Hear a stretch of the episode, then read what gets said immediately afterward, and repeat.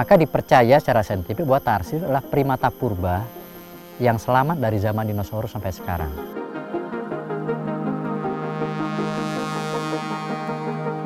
Karena proses tambang itu kan dia ngambil air dari sungai. Iya. Terus dia nyedot dari tanah bawah. Mm. Kemudian lewat meja pencucian, tailingnya masuk ke sungai langsung. Tidak ada proses pembersihan segala macam. Nah, itu yang nggak boleh. Itu yang menyebabkan pendangkalan. Pendangkalan. Nah, dan kemudian ekosistem juga rusak.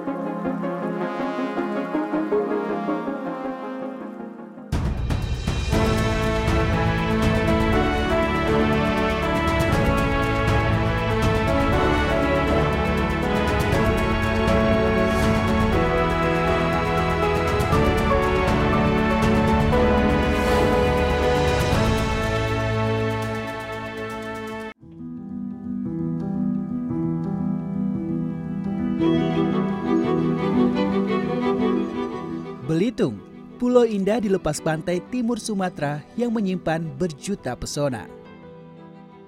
Gugusan pulau cantik dengan pantai-pantai berpasir putih membuat decak kagum siapa saja yang berkunjung. Tak hanya kekayaan bahari, pulau berjuluk negeri Laskar Pelangi ini juga memiliki keanekaragaman flora dan fauna.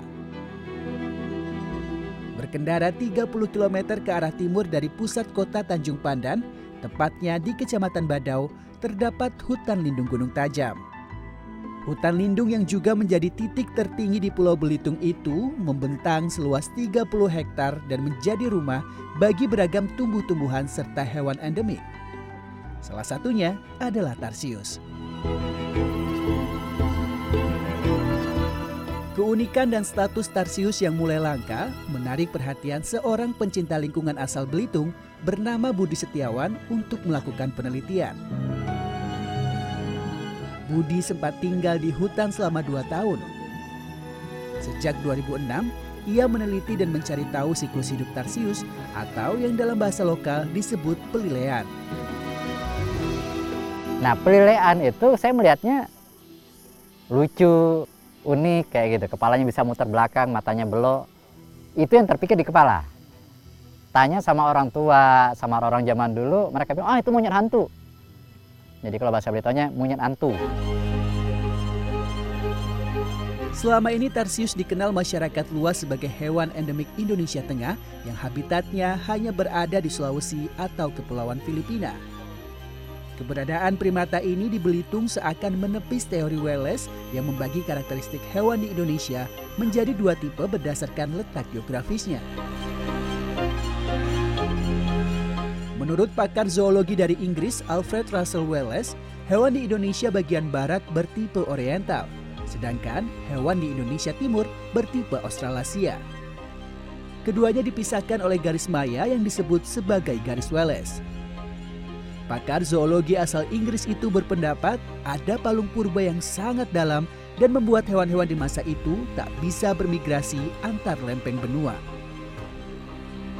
Untuk membahas anomali itu dan memperkenalkan Tarsius Belitung kepada dunia, Budi kemudian mempresentasikan hasil penelitiannya pada Global Environment Forum di Filipina pada 2008. Ini adalah bukti hidup yang masih tersisa. Pertanyaannya berarti dulu kapan dia sudah ada? Ya. Dan akhirnya kemudian ditemukanlah fosil tertua Tarsius. Ditemukannya itu di Cina, bukan di Indonesia maupun di Filipina. Berumur 55 juta tahun yang lalu. Maka dipercaya secara saintifik bahwa Tarsius adalah primata purba yang selamat dari zaman dinosaurus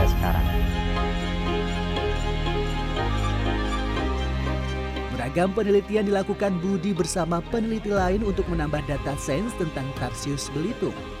Mulai dari tentang pola hidup, pola kandang, artificial breeding atau pembiakan buatan, dan pemecahan mitos. Hasilnya, Tarsius Belitung mendapat pengakuan dunia melalui IUCN atau Uni Internasional untuk Konservasi Alam. Tarsius Belitung diberi nama latin Cephalopaccus bancanus tertiaire dan berbeda jenis dengan Tarsius yang ada di Sulawesi. Maka kemudian ketika diteliti lebih dalam lagi, ini berkaitan dengan oh berarti dia adalah primata purba yang selamat dari zaman dinosaurus sampai sekarang. dan dia sudah membangun pola adaptasinya sehingga berbeda karena di pulau kecil kayak Belitung mungkin survive-nya beda maka dia terjadi evolusi.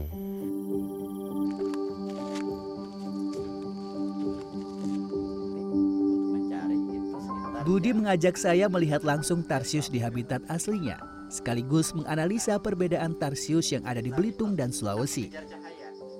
Tarsius yang merupakan hewan nokturnal lebih mudah diamati pada malam hari saat lebih aktif mencari mangsa.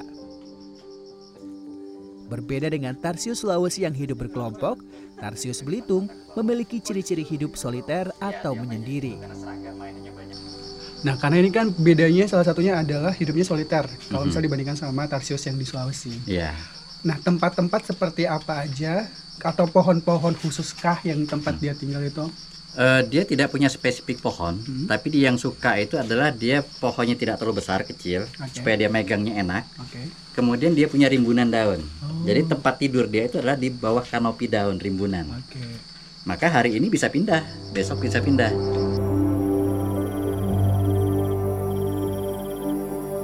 Makanan utama Tarsius adalah serangga atau reptil kecil yang ada di permukaan tanah. Maka dari itu, meski bisa memanjat pohon tinggi, Tarsius lebih memilih hidup di semak belukar atau pohon-pohon yang rendah.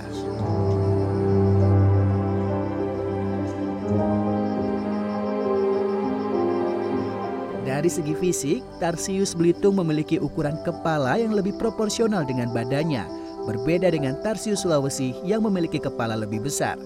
Warna Tarsius Belitung pun lebih cerah. Tarsius Belitung tak bersuara. Ia berkomunikasi dengan gelombang ultrasonik. Saat ia berkomunikasi dapat ditandai dari telinganya yang bergerak. Bantalan di ujung-ujung jari kakinya membuat ia bisa melompat hingga 4 meter untuk mencari mangsa. Bulu-bulu halus pada ekornya membantu menjaga keseimbangan Tarsius saat melompat. Uniknya, karena tak bisa melirik, Tarsius memantau kondisi sekitar dengan memutar kepalanya hingga 360 derajat atau berputar sempurna. Pupil pada matanya membantu Tarsius beradaptasi dengan kondisi cahaya yang redup. Jadi kalau misalnya kelihatan pupil di mata itu hitam-hitam di mata, karena ini sedang ada cahaya, maka pupilnya itu mengecil sampai kecil banget. Tapi kalau misalnya pas lagi tidak ada cahaya sama sekali, maka pupil mata dari si Tarsius ini akan membesar. Ini Sungai Lenggang yang itu dia Sungai Purba. Itu yang sebetulnya pengen eh, dikonservasi, diselamatkan karena ruang hidup masyarakat ya di sini. Nah, cuman tadi Belitung Timur masih menjadikan tambang ini sebagai pendapatan daerah dan sayangnya eh, di tempat-tempat yang nggak boleh pun itu tidak ada penegakan hukum.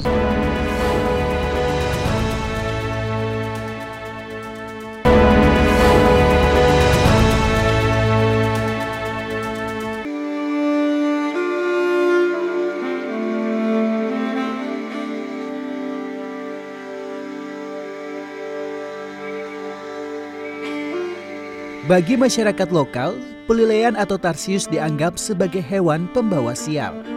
Hal itu membuat primata bermata besar ini kerap diburu.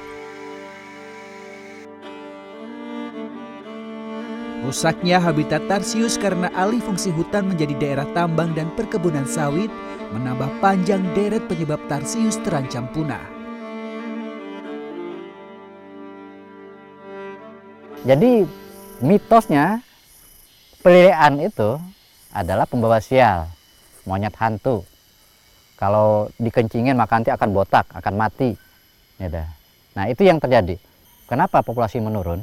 Pertama hilang habitat alami. Jadi sawit, jadi tambang, jadi pemukiman, jadi kebun.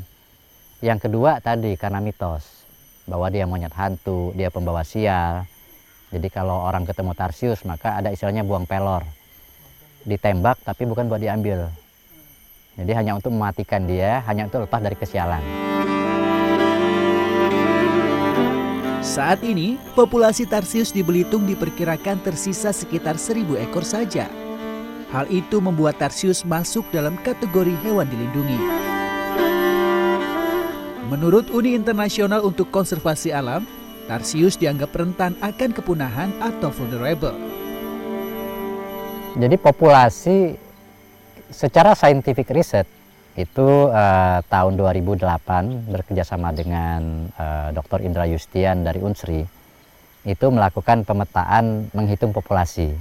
Jadi di sampling area primary forest, jadi hutan yang masih lestari di Gunung Tajam, pohonnya gede-gede, tajuknya tinggi, areal jelajah 10 hektar, itu ditemukan ada sekitar 22 ekor.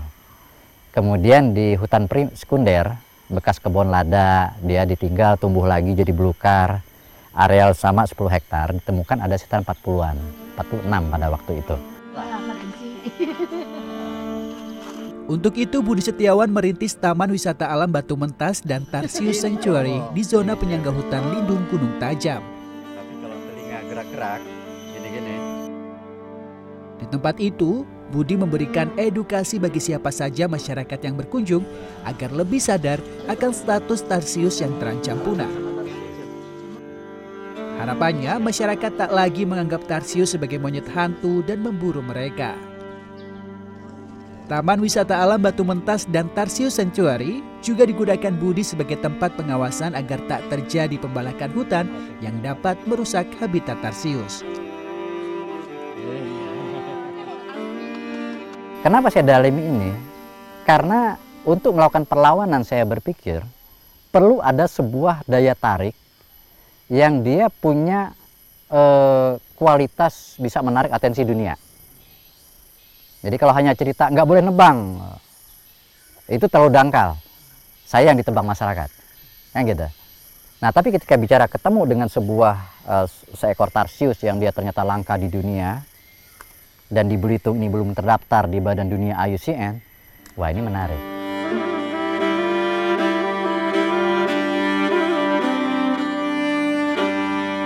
Budi menyadari mengubah perilaku masyarakat Belitung yang bertahun-tahun lamanya menggantungkan hidup dari menambang timah tak semudah membalik telapak tangan.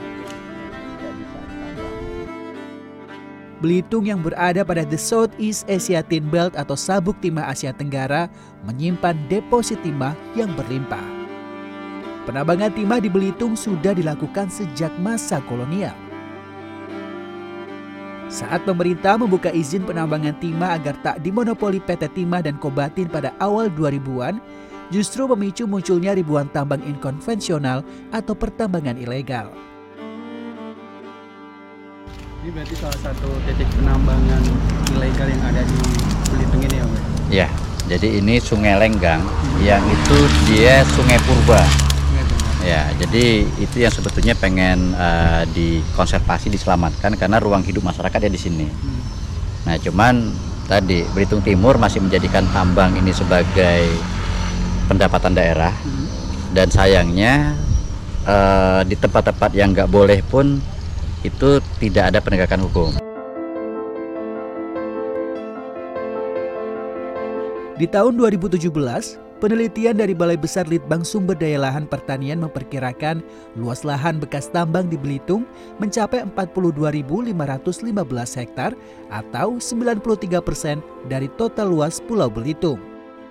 Parahnya, penambangan timah yang tidak berizin ini juga dilakukan di sungai serta kawasan dilindungi lainnya yang mengakibatkan kerusakan lingkungan. Karena proses tambang itu kan dia ngambil air dari sungai, Ya. Terus dia nyedot dari tanah bawah. Hmm.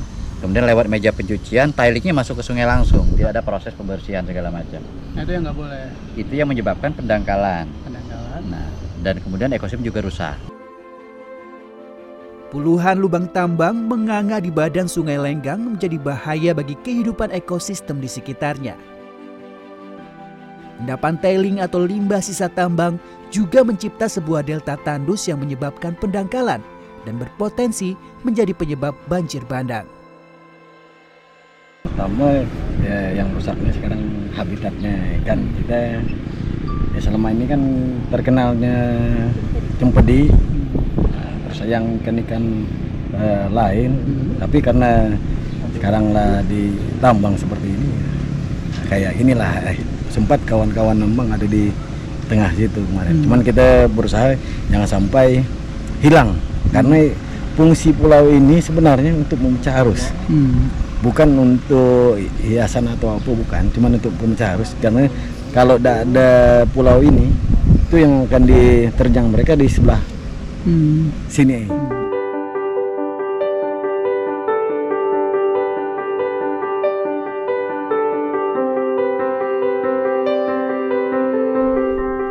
Upaya konservasi lingkungan tak hanya dilakukan oleh Budi seorang diri.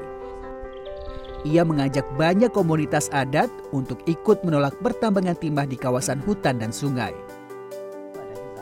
Bukan hanya semata-mata untuk menjaga rumah bagi Tarsius, tapi juga sumber penghidupan bagi masyarakat yang hidup di sekitarnya.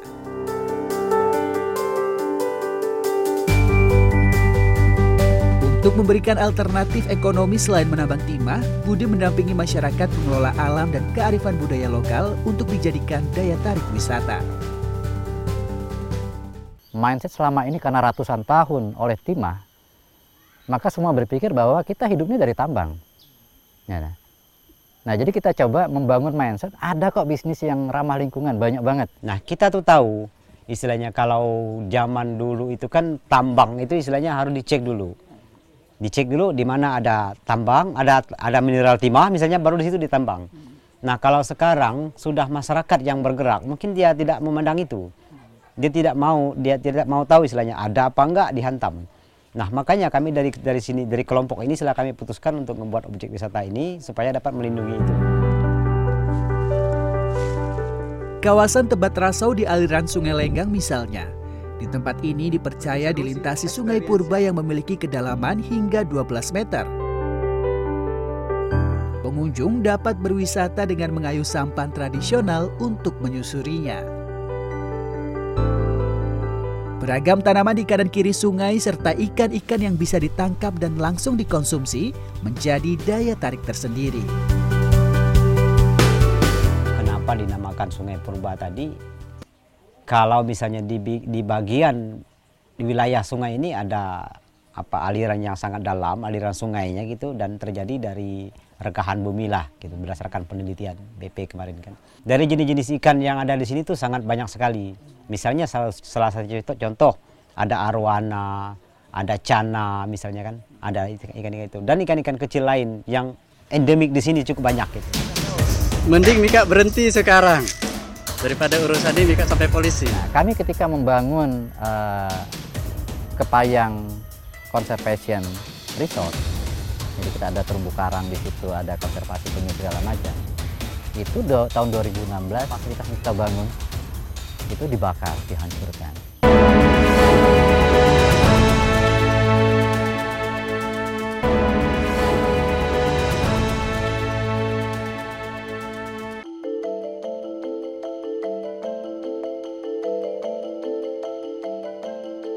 Budi Setiawan menilai pariwisata menjadi alternatif penghidupan sekaligus jalan keluar masyarakat Belitung agar tak tergantung pada industri pertambangan timah yang terbukti merusak lingkungan. Ia berkeliling Belitung untuk mencari potensi-potensi terkecil dari sebuah kawasan yang bisa diubah menjadi daya tarik wisata. Desa Terong di Kecamatan Sijuk salah satunya. Sebuah lubang bekas tambang timah yang terbengkalai disulapnya menjadi area yang bisa menarik banyak devisa. Untuk eh, kedalamannya itu pada saat itu 8 sampai 9 meter. Nah, karena sekarang sudah tergerus sama longsoran-longsoran di, dari tepi itu kedalamannya sampai 6 sampai 7 meter. Paket-paket wisata yang ditawarkan lebih kepada mengajak pengunjung mengikuti keseharian warga desa seperti mencari ikan dan bercocok tanam.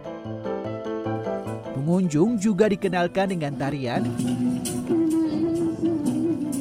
kerajinan tangan, serta tata cara adat dalam kehidupan bermasyarakat di Belitung. Nah, kalau untuk eh, berkaitan dengan desa wisata, eh, kita menjadikan pariwisata itu nomor dua. Yang pertama itu kita tetap dengan pekerjaan utama kita, yang nelayan ataupun petani. Nah, jadi eh, ketika ada pariwisata ini mereka mendapat tambahan nah, dari, dari sektor ekonomi. Dalam sebulan ada saja pengunjung yang datang, kisarannya dua hingga tiga rombongan. Karena konsep berwisata yang ditawarkan adalah agroeduwisata, target dari pengunjung desa wisata Terong adalah pelajar dan mahasiswa.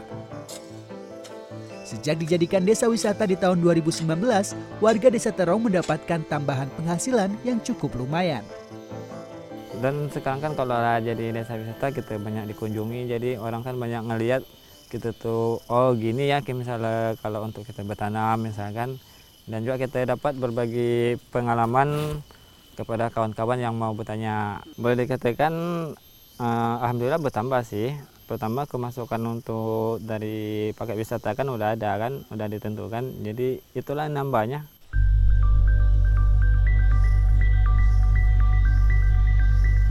apa yang dilakukan Budi mendampingi warga membentuk destinasi wisata baru sejalan dengan rencana program jangka menengah daerah atau RPJMD Kabupaten Belitung. Pemerintah Kabupaten Belitung berupaya mengubah citra daerahnya dari daerah tambang menjadi daerah yang bertopang pada pariwisata. Pak Budi itu hadir di tengah-tengah seperti itu untuk mentransformasikan mindset dan mental masyarakat itu menuju ke ekonomi baru yang disebut dengan parekraf. Ini bukan perkara gampang, apalagi untuk mengajak komunitas-komunitas tambang ini untuk beralih ke dalam sektor yang butuh waktu panjang.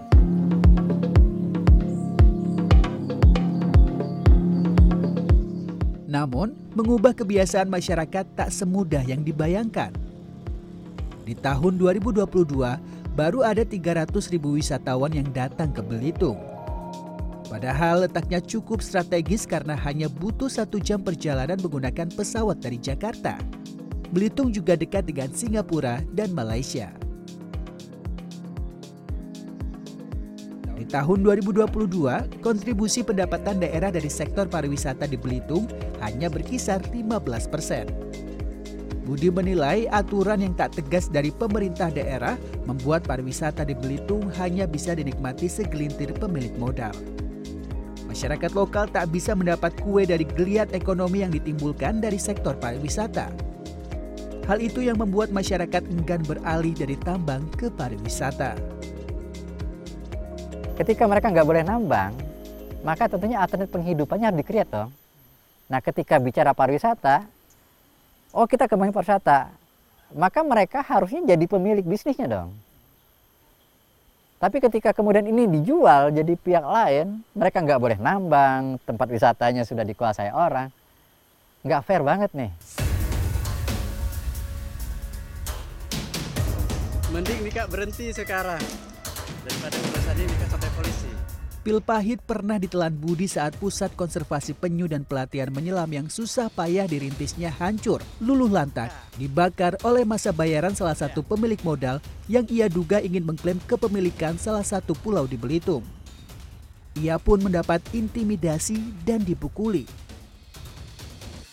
Padahal berdasarkan Undang-Undang Nomor 1 Tahun 2014 sudah jelas disebutkan bahwa pulau-pulau kecil dan pesisir tidak boleh diperjualbelikan.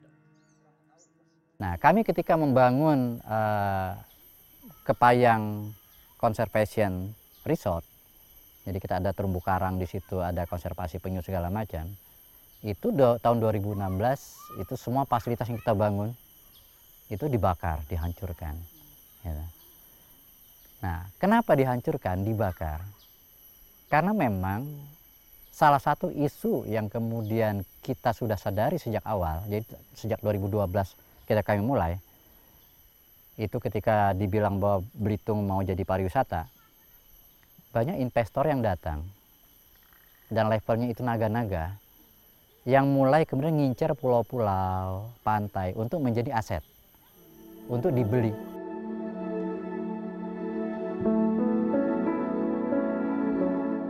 Kini Budi menginisiasi gerakan Fight for Dignity.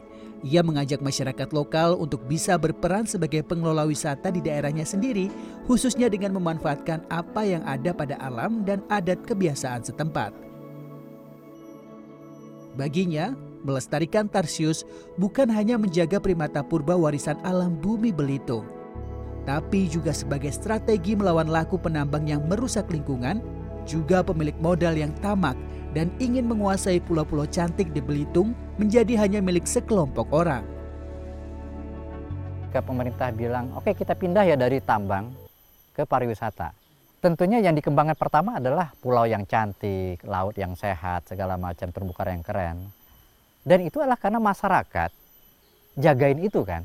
Kita bagaimana kemudian merebut ruang, mengangkat masyarakat naik menjadi pemilik bisnis, tapi juga dengan betul-betul meningkatkan kualitas pelayanan, tata kelola, manajemen, bisnis modelnya. Nah gerakan ini yang sebetulnya kita sedang lakukan di seluruh Indonesia, bukan hanya di Belitung. Belitung ini hanya menjadi sebuah model.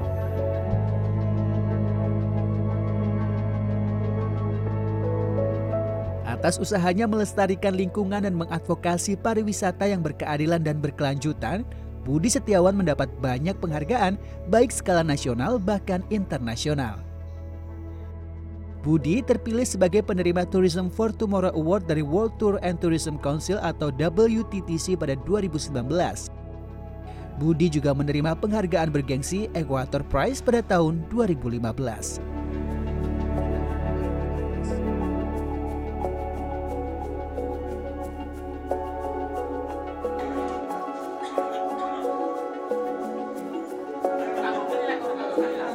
Bagi masyarakat nggak semuanya itu diukur sama duit. Jadi eh, berhasil itu bukan berarti satu rupiah kemudian jadi berapa rupiah. Bagi masyarakat terkadang mereka dengan kehidupan yang secara ekonomi mungkin di kantongnya nggak banyak, tapi dia bahagia, dia senyum, dia itu namanya value of life, priceless. Nah ini standarnya adalah dignity, pride.